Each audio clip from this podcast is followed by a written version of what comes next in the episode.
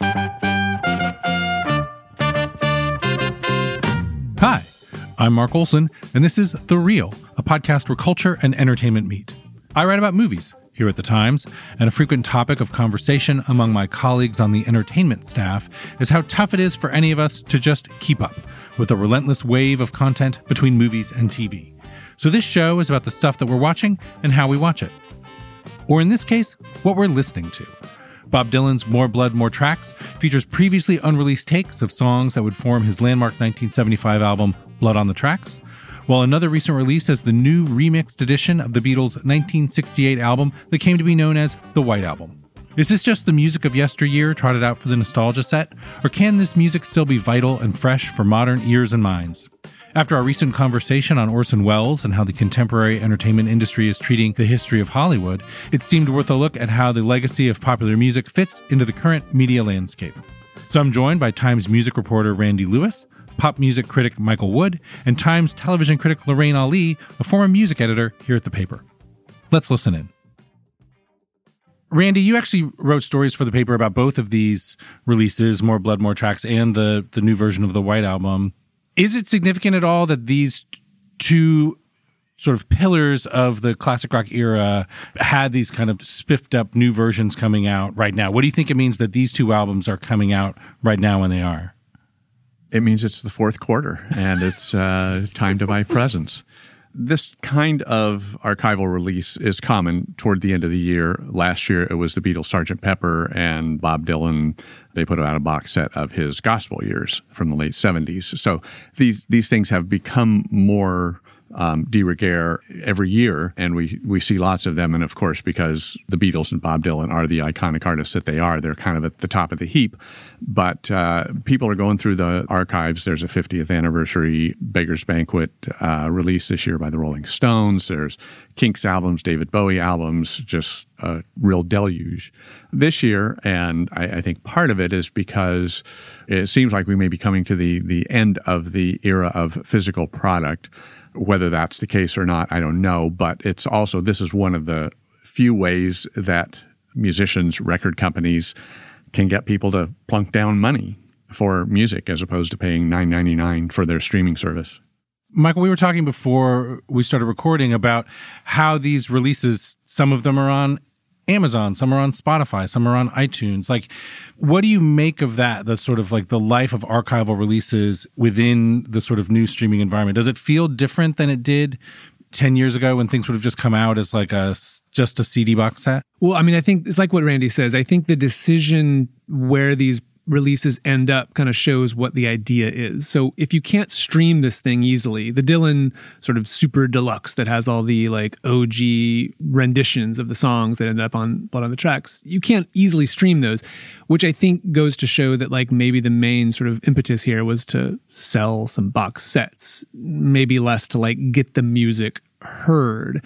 It strikes me that the Beatles box set is easily streamable. So then you think, okay, well, maybe there's like an earnest attempt here to sort of have this music heard by people that haven't heard it. I mean, now is the casual Beatles fan going to sit through 75,000 demo versions? Unlikely. But I appreciate the desire to sort of get the music out into the, the bloodstream. Because, Lorraine, do you ever ask yourself, like, who this stuff is for? Like, is this just sort of like the last vestiges of like boomer nostalgia for a bygone era? Or like, is there actually something new to be gotten for music fans from releases like these?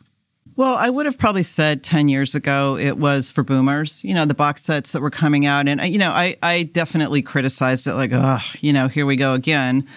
But now I think it's, it's a little different. I mean, these particular ones that you're talking about right now, maybe are more like Mikael said, you know, for like the real insider fan.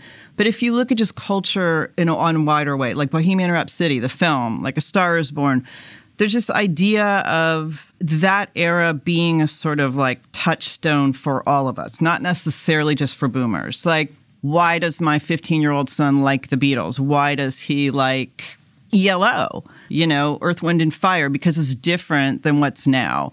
And he doesn't have those trimmings on it like, oh, it's a boomer nostalgia thing. It's like, wow, this is a really different sound because it doesn't sound like Major Lazer, because it doesn't sound, you know, like the stuff that he's hearing, Ariana Grande. It's like, this is a very different sound. So, in a way, I think it's not so much about nostalgia on that end, on the larger cultural angle. Now, when you're talking really specifically about these box sets with extra trimmings, Mikael and Randy and I were talking earlier, and you guys brought up a really interesting point that there's all sorts of things on here that were like, how do I say this?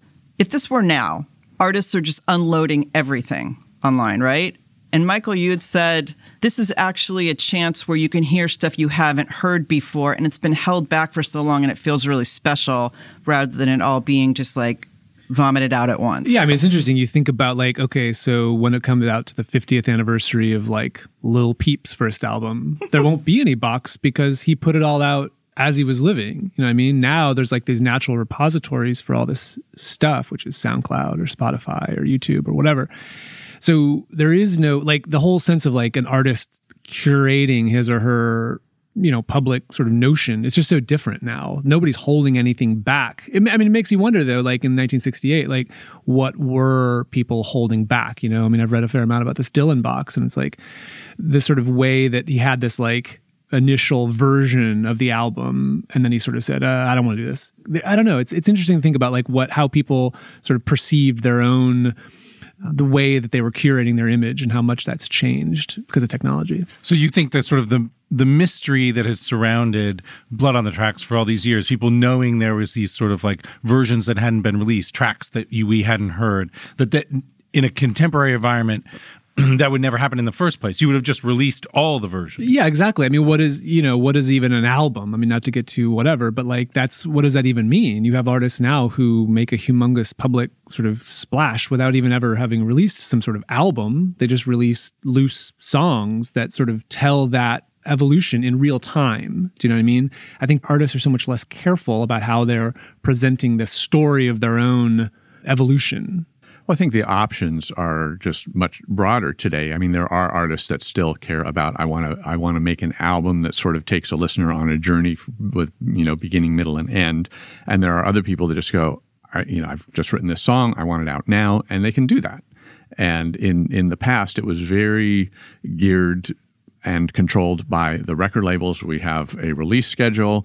You know, we need to give us a, a single that's going to be released six weeks before the album to pave the way. And that's just the way everybody did it. And then you went out on tour for a year or two years and supported that album and then started it all over again.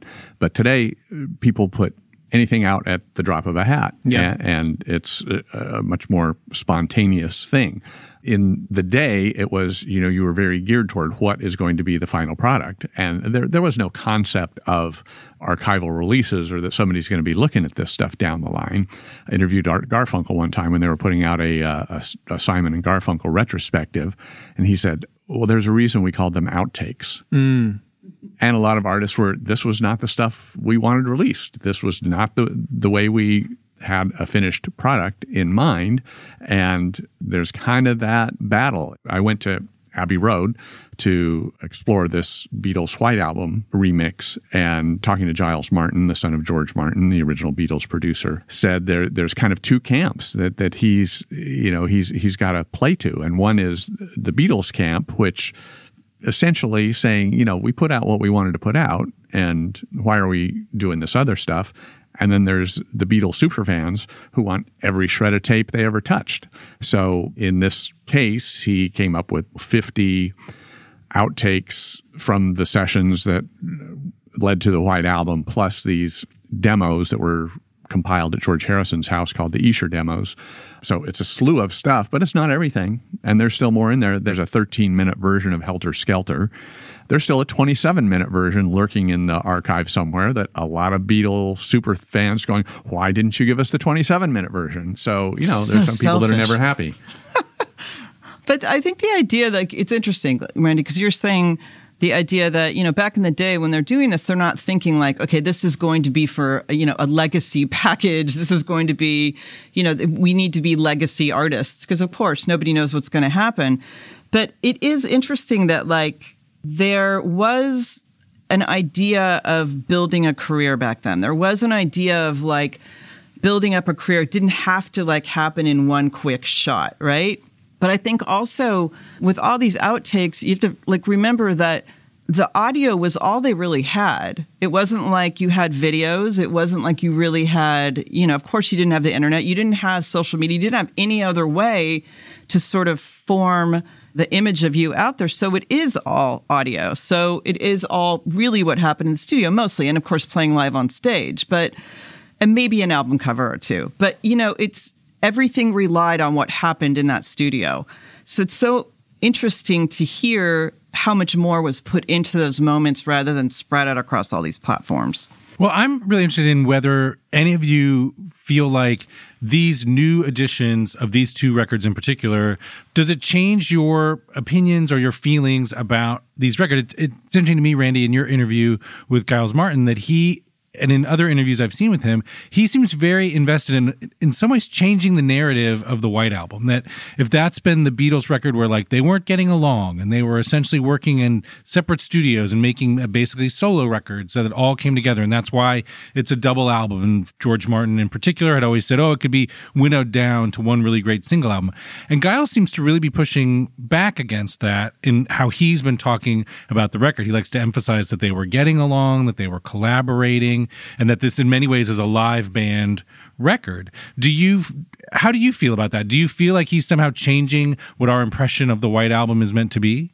It's altered my perception of the White Album, and and I think you know just in thinking about it, looking at it again, I, I think it is easy to use the perspective of the rearview mirror and we look back through the experience of Let It Be uh, which was captured on film, and you do see the differences, the you know antagonisms rising up, and it's easy to carry that back and go, oh, that must have been happening here too, because in reality, Ringo did quit the band for two weeks in the midst of it. Nobody said anything at the time. Their chief engineer Geoff Emerick quit, walked out on him and said, you know, this is too much. So there was tension going on. But the interesting part to me is that uh, Giles was was saying, you know, we went through the tapes, and you know, I was looking for that because there was evidence of that, I wanted it on here because there's an obligation to present the story as it really was. And he said it just wasn't there. Maybe it just wasn't there on the tapes. Maybe they did all their arguing off mic. You know, that's possible. And Ringo came back to the band. You know, they continued, they finished it up. But my perception of it is, you know, the common hit was the, the White Album was four solo albums. It wasn't a Beatles album. But I, I think just looking at the whole story in context, and that's what we get from these box sets is the context. There was just this explosion of creativity for them. Not that they were, you know, ever slackers, but having gone to India, all these songs just sort of came spewing out of them and they were just boom, boom, boom. They were trying to get them down on tape as fast as they could. So they were using two, three, four studios at the same time, not because they couldn't get along, but because that's just, you know, Paul's got this song. He wants to get it down. Uh, John and George are over here working on this song. You know, Ringo's playing drums on something else. And so this was the process of trying to pull this together for the next album, whatever shape that, that wound up taking but I think you can see like there's a way in which these boxes reinforce an established narrative, right? Like, so with the Beatles, if the White Album is thought of as this sort of glorious grab bag, which is that's what I like about the record, it's noteworthy that this is the one where they decided to kind of like spill out all the demos, right? Because it's sort of showing the improvisatory spirit of the record, I think. So it's it's sort of the Beatles confirming what we've already thought about, you know, uh, confirming or elaborating. It's sort of extending an established narrative, which is like, oh yeah, this is the one where they were just trying it, trying it all. Do you know what I mean?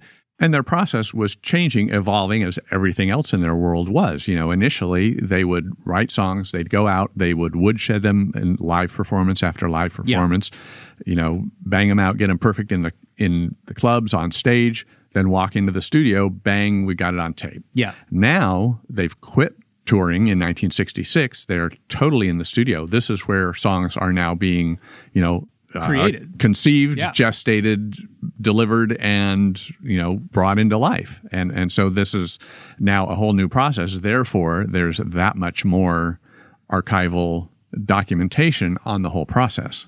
But don't you think also, you know, putting these out at this point, what are we, 50 years later? You know, you're saying it's it's it's reinforcing a narrative, which I, I, I agree with, but it's also continuing like a big mythology around it. In other words, you've had a chance over the last 50 years to buy this record, right? Yeah. yeah. I mean, but if you're coming in new to this, or if you just don't, you know, if you're a casual listener, but you're kind of interested, it kind of builds out a new mythology around an established narrative, right? So it's like, oh, there's there's more around it. You know, it sort of like gives it a kind of fresher feel. And I know that sounds obvious, but when you're talking about something like the Beatles or Dylan, where, you know, as a music critic before, I would roll my eyes and go, oh my God, you know, what new can we find here? Well, yeah. here it is naively, I don't maybe understand the process of what someone like Giles Martin does well enough to. I don't necessarily understand remixing versus remastering and Nobody the material. Does. the materials that he was working with to make the White Album, an album I personally have owned in other different iterations, but this sounds fresh, clearer. There are things I have not heard before from those original master tapes. Like, what is, how does that happen? What is he working with or what is he doing to give us this kind of new version of a 50 year old album? Yeah. Well, in a nutshell, the, the, the remix is more of an elemental going back to the, component parts, starting with those and bringing them out in a new way and mixing them, blending them in a new fashion. So the goal is we don't want to totally change the record. They could take out all the lead guitar and keyboards and make it a bass and drum record. But that's sort of missing the point. But a remaster basically cleans up the existing final version that the Beatles created way back then. This time he's going back to the original tapes and rebalancing things. So back in the day, you had to worry about having too much bass or drums on a record because it would make the needle pop out of the vinyl. Today, systems are a lot better and most systems don't have needles or turntables. Really? I had no idea. Seriously?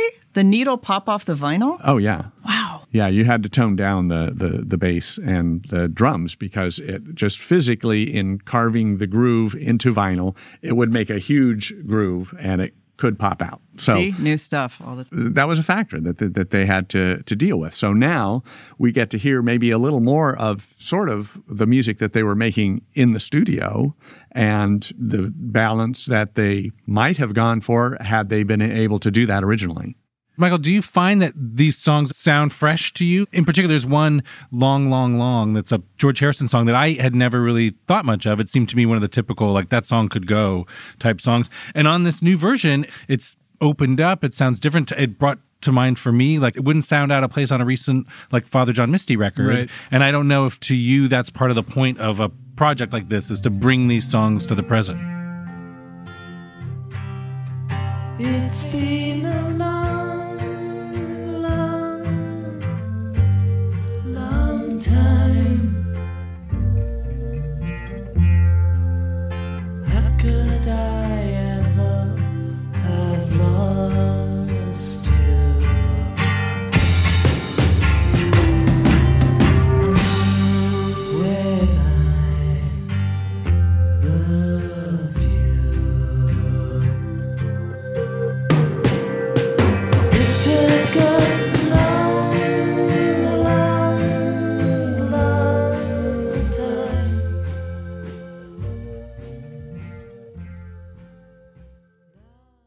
I feel like I'm I'm like Tinny or Johnny. Like I don't the, all these sort of changes make very little impact to me. I don't know. Maybe it's just the way I listen on earbuds, or worse, just out of the like small speaker on my iPhone, which is like horrific to many people, I'm sure. But like I don't know. This to me, the remastering, remixing, that all seems like voodoo that you want to believe because you want to believe it. You want to justify the fact that you've spent X number of dollars on a new record. I don't know. That's always what makes the least impact for me. But I don't discount the fact that the way we listen changes and it makes sense to technologically adjust the music to account for those new ways. Well, I, I like it. I enjoy it a lot. And that particular track that you mentioned is a great example on this. And as it happens, that's when I interviewed Ringo about his feelings about doing this, going back and revisiting this stuff. And, you know, are, do you feel like that they're, you know, repainting the Mona Lisa or are they actually, you know, clearing dust off it? And he said he loved that track because you really, it's, it's really becomes this kind of it's a conversation between George and Ringo. The drums are so important in that, and they really come forth in this song. And you hear that give and take. You feel it more to me. And that's the interesting thing about doing these remixes and, and trying to balance them. I, I think there's a sense that people will put on records from the 60s, and a lot of times it sounds like a 60s record. And for contemporary listeners, it's a turnoff in some ways that, that they can't get into it because it doesn't sound like what they're familiar with. So this is a way to kind of you know, bring it just into the conversation so that the sonic vocabulary is relevant to people today. You know, a big part of this, I think, is just the natural process that we as music fans go through. You, you know, grow up listening to something when you're young, and this turns you on to something else. There, there's a discovery process, and you go back. So when I listen to the Beatles or I listen to the Rolling Stones, and they played, you know, these old songs, it's like, oh, what is that? Who is this, you know, B. Gordy guy or uh, S. Robinson that's credited on one of these early songs? Who is M. Waters on the Rolling Stones record? And you go back and you listen to those. Now, there's a definitely a romance to now I'm listening to 50s blues records out of Chess in Chicago. This leads me to Robert Johnson, you know, recording in Texas, Delta Blues. That's a whole other thing. And it has a different sound, a different quality to it. There's a mystique to it, like Lorraine was talking about, a, a greater mythology about who were these people. Right. And yeah. you know, when the Robert Johnson recordings first surfaced in the in the '60s, it was like, "Ooh, this is you know voodoo stuff." Right, and they it's like, who were these people? And it's like they're way more interesting than people now. Right, you're just pretty sure they are. But also, and so 50 a- years later, the the Beatles and the Stones and Bob Dylan and the Kinks are more interesting in a lot of ways than people that we see. You know, we see every shopping trip they go on, every backstage concert moment they have. We see it on their Instagram and on, you know, Twitter and their Facebook and and there is no mystery. But it's interesting. I mean, this debate is happening in the world of film preservation where there recently was a 50th anniversary release of Stanley Kubrick's 2001 A Space Odyssey. And very specifically the filmmaker Christopher Nolan was involved and they very specifically were trying to replicate the experience if you had gone into a theater to see that movie on the day that it opened opened in the 60s and what would they wanted you to, feel as if you were seeing the same thing and with releases like this with the work that's been done on the Beatles album, it kind of brings up that same debate because in some ways, if you li- want to listen to it in its truest form, you'd presumably be listening to like a mono LP, but having these sort of remixed, remastered, you know, streaming MP3s is obviously not something you wouldn't even have had that terminology in 1968. But is it different? Is it better? Like, what do you think it does to the experience? Well, I think it just expands the experience and gives you more context. As in, in like the super deluxe box of the White Album, for example, there's a Blu-ray disc for those people who have Blu-ray players, and they have a high resolution transfer of the original mono mix of the record. So you can listen to that, and then you can listen to the new mix and go, you know, is this more interesting? Is it better? What do I like? But it gives more context. What is Nolan's? Who cares? Why is it meaningful to him? What, what does the experience of experiencing the thing as it was meant to be experienced? What What is his take on why that matters? I think essentially it's the hand of the artist. That that is the way that it would have been created in the technology of its time. What that experience would have been like if you were an uh, essentially time traveling back to being an audience member at that moment moment mm. and experiencing what those film artists were able to achieve with the technology of that time so that it's not scrubbed up, it's not mm. high res, It mm. is kind of as it was meant to be in its initial moment. And that just that is something worth experiencing in his view. Well, I think it's one of those things like if if you were around in the 60s and you saw 2001, you know, when it came out before the, it was hyped and became this cinematic classic you were blown away in the same way that people who first walked in to see Star Wars, like, you know, your eyes popped. and you know this experience, which is I think something that that Nolan prizes and other filmmakers prize. It's tough to do because then you have to forget everything that's happened since then. And is it possible to go back and have that pristine experience? Essentially, no. But I think there's room for, you know, all those different experiences essentially because you're talking about appealing to lots of different generations. So yeah, if you want to go back to whatever the purest moment was in the beginning, you know, there's a generation that wants to see that and maybe some people that are throwback to that generation that have a sort of romance with it. But you know, then there's also let me just throw something really deep into this conversation, Guardians of the Galaxy. was, you know, uh, Parliament Funkadelic meant to be listened to while people were fighting monsters in outer space? Probably not. But I mean, it is another way to sort of listen to the music. And there's probably a bunch of remasters and there's probably the original thing. There's not probably, there is. It's just a bunch of different ways to get into the same thing. I don't know. I think there's kind of room for it all. But it also gets to the question of like, what are you trying to reproduce? The exact technological specifications of something or the emotional mind blowing experience of thing. I came in here wanting to bring this podcast to Mariah Carey, and so now I'll do it. a couple of years ago, I talked to Zooey Deschanel because she'd made a Christmas record, and she was talk. She redid with her group She and Him. She redid Mariah "All I Want for Christmas Is You," and her position was that I'm going to take this song that Mariah did as like this technological, super automated Pro Tools, yada yada, and take it back to something more like quote unquote authentic or true or original or whatever.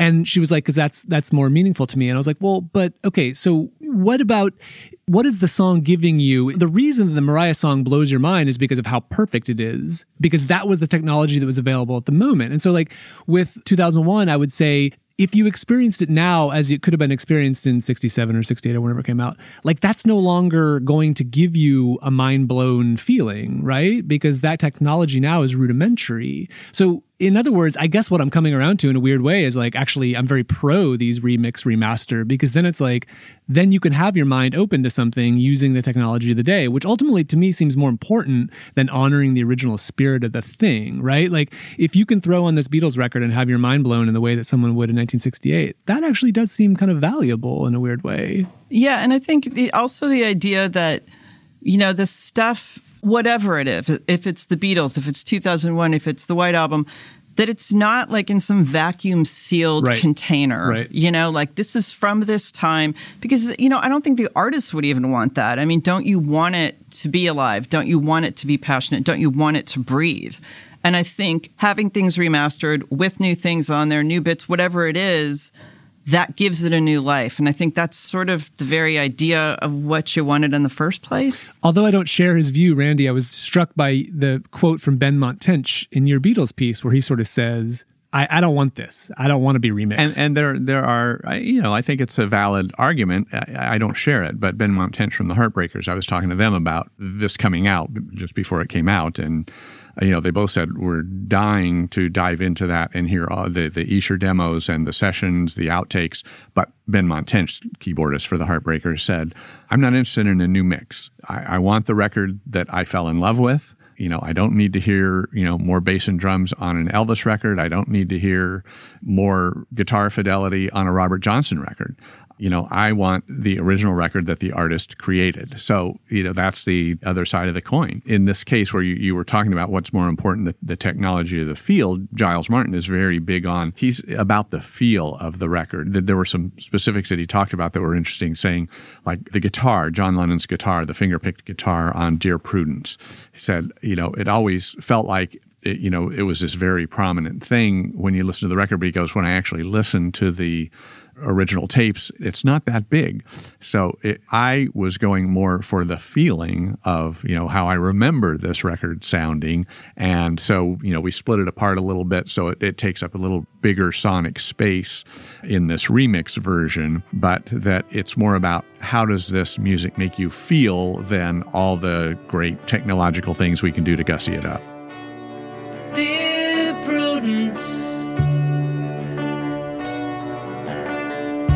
Won't you come out to play?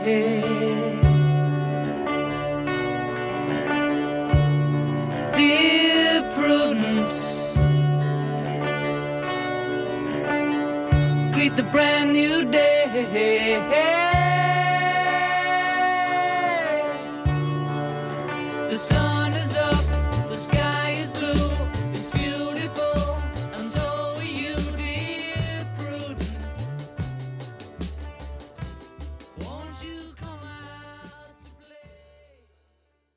Well, I think one of the things that's so exciting about essentially the infinite inventory of like the digital era is exactly what you're saying. I mean, we can have all of these versions that I'm maybe a little more pro sort of the Nolan position than I think you are, Mikael, but one does not have to like zero out the other.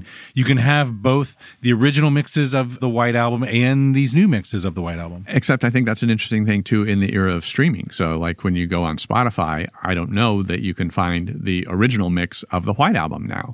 It's like this is the one that the record company wants Right. out and this is the one that's there. I was writing a few years ago on ELO, and I was uh, amazed to find that Jeff Lynne, notorious studio perfectionist, he had replaced the like OG ELO greatest hits that has like the little badge that you've seen in a million used record stores. He'd replaced that one on streaming with like a re-recorded version that he made by himself, like at his home studio. And you can't hear the old one on streaming anymore. You can just hear his like new version of it. And it's like, yeah, I'm fascinated by that idea of like memory holding the original thing and like supplanting it with this new version, which I mean, that says a lot about what kind of artist he is. And I find that interesting. But yeah, I, I think Mark, I'm with you. I like the idea that all these things can sort of coexist continuously, but sometimes artists say, no, no, no, no, I'm going to like do my official, official version. But then there's something that's inaccessible, and the hunt is on. So Right, it's now so a new box exciting. Like there's something I can't get. What? Well, the, in the film world, you know, George Lucas recutting uh, the original Star Wars movie, and I don't know if you can pull up the old one. I, you know, I have to go back to my laser disc to watch the the original version on, that was released for home use. Yeah.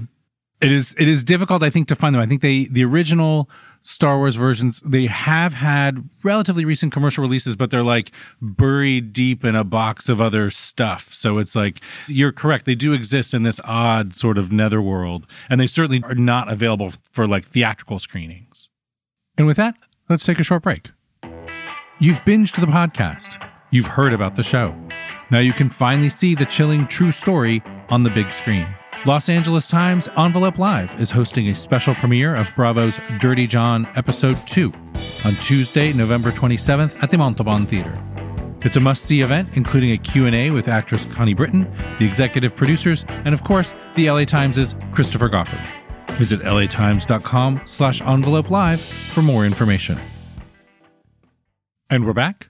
Now, an interesting pivot then to the Bob Dylan release, where it feels like it's less about reaching some final pristine version, but the box set is very process oriented. You're meant to hear how those songs developed, how he got to the versions that we know best. Early one morning the sun was shining and he was lying in bed. Wondering if she changed at all, if her hair was still red.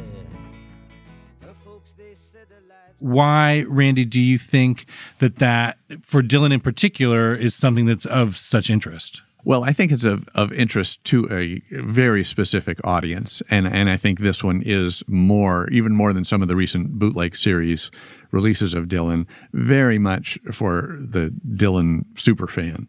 It delves into his creative process, which is, is fascinating. And because he is the preeminent songwriter of the rock era, you know, we want to know how his songs come together. But when you get, you know, nine versions of If You See Her Say Hello in a row, that's a lot to process. And, you know, I, I don't know how illuminating it is to the average person, but there are moments in there that are just spectacular. There, there was one where it was one of the early versions, and there's just the way he sings one line. And I thought, wow, that's spectacular. And I'm glad I have this for this, but I'm not going to be able to sit through six discs in one listening and, you know, get every nuance of the different versions of Tangled Up in Blue and Shelter from the Storm. So it, it's very much for a specific audience. And, and I just checked the sales figures on the two recently that the Dylan came out a week before the Beatles White Album. The, the Beatles album has only been in the store for one week, but the Dylan album so far has sold the equivalent of about 27,000 copies and the Beatles in two weeks.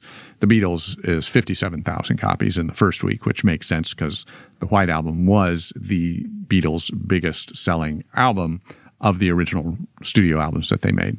Do you have a sense, Randy, of how closely involved Dylan is in these bootleg records? Like every time Rolling Stone writes a story, they sort of quote like an anonymous insider in the Dylan camp, which may be Dylan, who knows?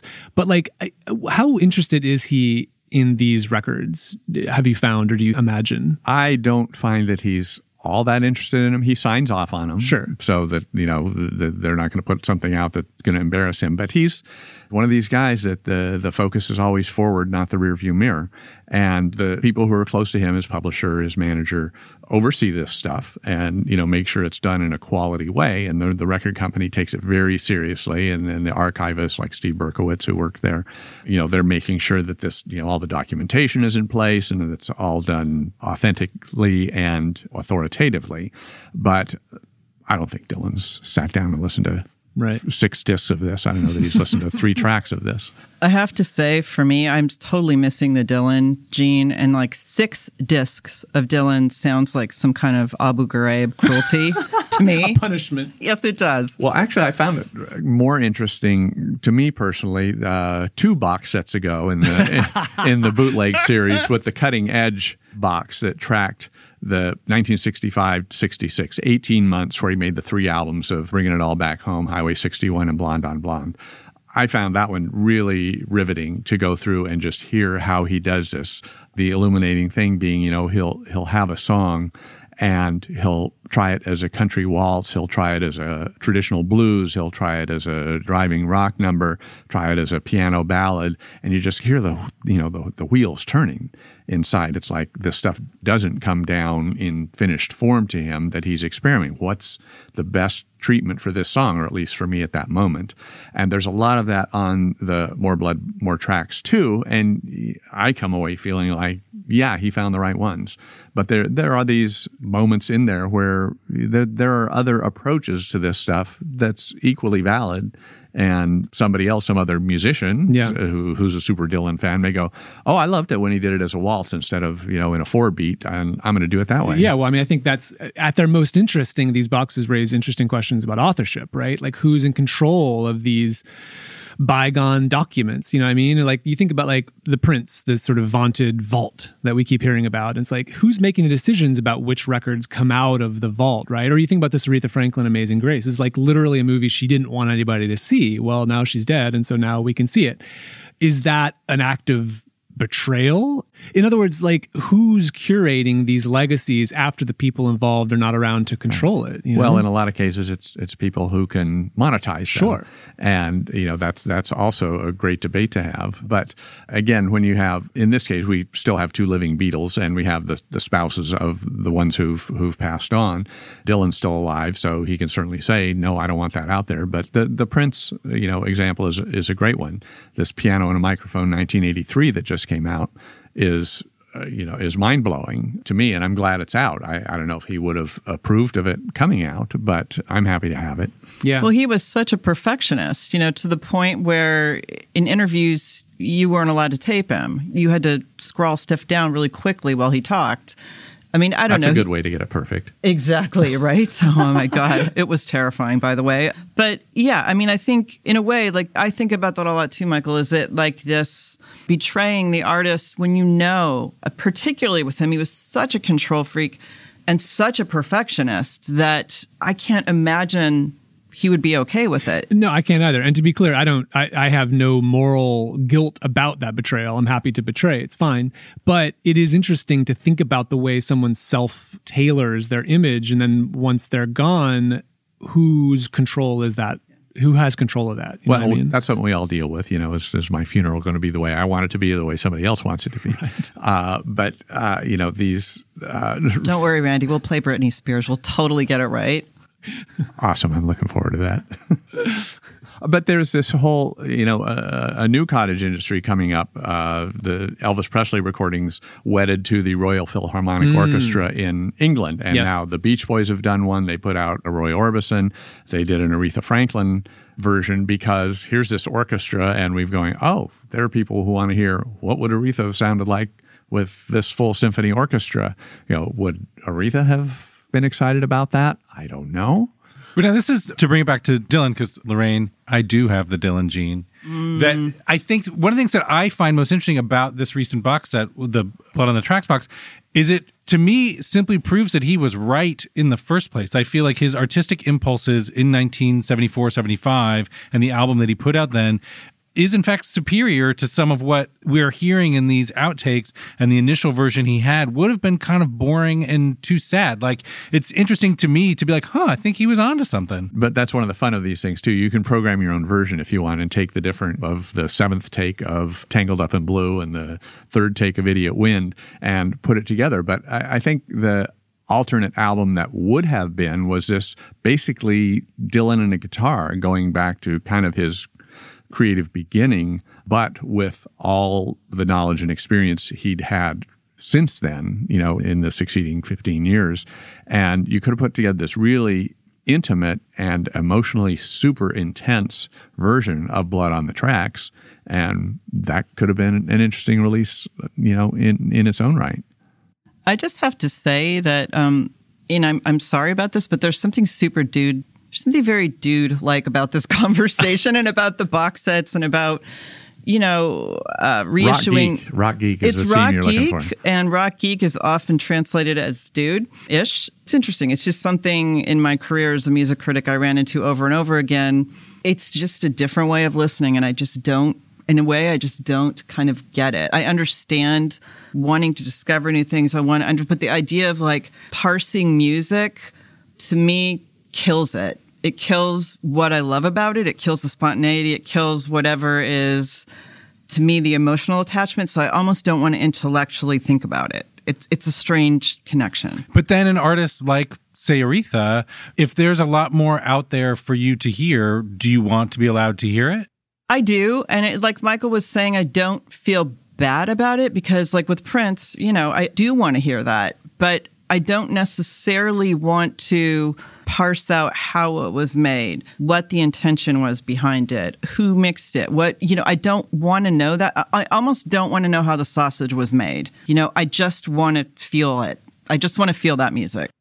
And do you feel like that's something specific to the quirky synesthesia of music? Like, do you feel this way about television, about cinema? Like, is there something that you, you like your mystery in your music? Yeah, and I do feel the same way about television and film, but I think music in particular because music doesn't come with a built-in narrative. It doesn't come with something that's telling you this is what this is. It hits you, you decide, then on the back end, whatever, whatever their intentions were, I can learn about that later, but it's yours first. These boxes have something of a sense of like an attempt to like conquer the thing, it sounds like. In other words, if we just think about it hard enough, or if we just find enough outtakes, we can conquer this music that maybe the whole beauty of in the first place was that it felt sort of inconquerable. Yeah, you can pull it apart and figure out how this genius was made. And Yeah. I understand why people want to do that. I totally get it. And it's valid. It's just, I don't want to do it. You, you feel like it's studied to death. Let me say though that when I did go to Abbey Road to sit down with Giles Martin and talk about this, and they said, "What do you want to hear?" And I said, "Okay, put on Martha, My Dear," which a song I love, and just hearing it come out in this new mix, it was just a tremendously emotional experience that just you know made me want to cry because you know it sounds so beautiful. And here I, you know i'm kind of you know at the ground zero of where this was done. And then you know i'm hearing a little more more detail more richness in this great orchestral accompaniment that george martin you know cooked up for that song and you're hearing mccartney's piano and all that it's just like so to me i don't lose the emotional uh, element of it in digging in deeper in some ways i think it you know enhances it Martha, my dear, you have always been my inspiration. Please be good to me.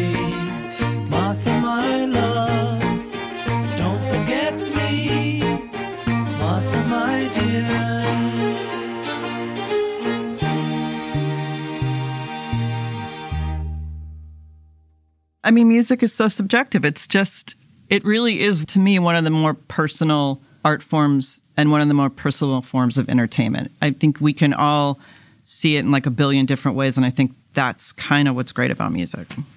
I think one thing I really enjoy is like the more perverse some of these packages, repackages get, the better. Of course like, you do. Yeah, of course. I like. I think about the Beatles love Cirque du Soleil show, right? I mean, this was like Uh, incredibly tacky, cheap, gaudy, but also kind of amazing, and like the thoroughness with which the music was reimagined. That was Giles Martin, right? He was Giles and George Martin. Okay, yeah. did that. Yeah, Like that was such a wholesale like repackage of this music. That I love because that is like earnestly, truly trying to give you a new way of looking at this thing. Do you know what I mean? That felt exciting to me in a way that maybe like this White Album box set doesn't. I think with that, we can conclude our talk here about the Dylan, the Beatles, and the sort of like legacy of popular music. Thank you to all three of you. This has been a lot of fun. Randy, where can people find you online? Are you on the on the Twitter? at Randy Lewis too. Lorraine, I'm on the Twitter at Lorraine Ali. Mikael. Uh, I am. I mostly just retweet Mariah Carey. So, but yeah, at Mikael Wood. I'm at Indie Focus, and so for the Los Angeles Times Studios and the Reel, I'm Mark Olsen. Thanks for listening.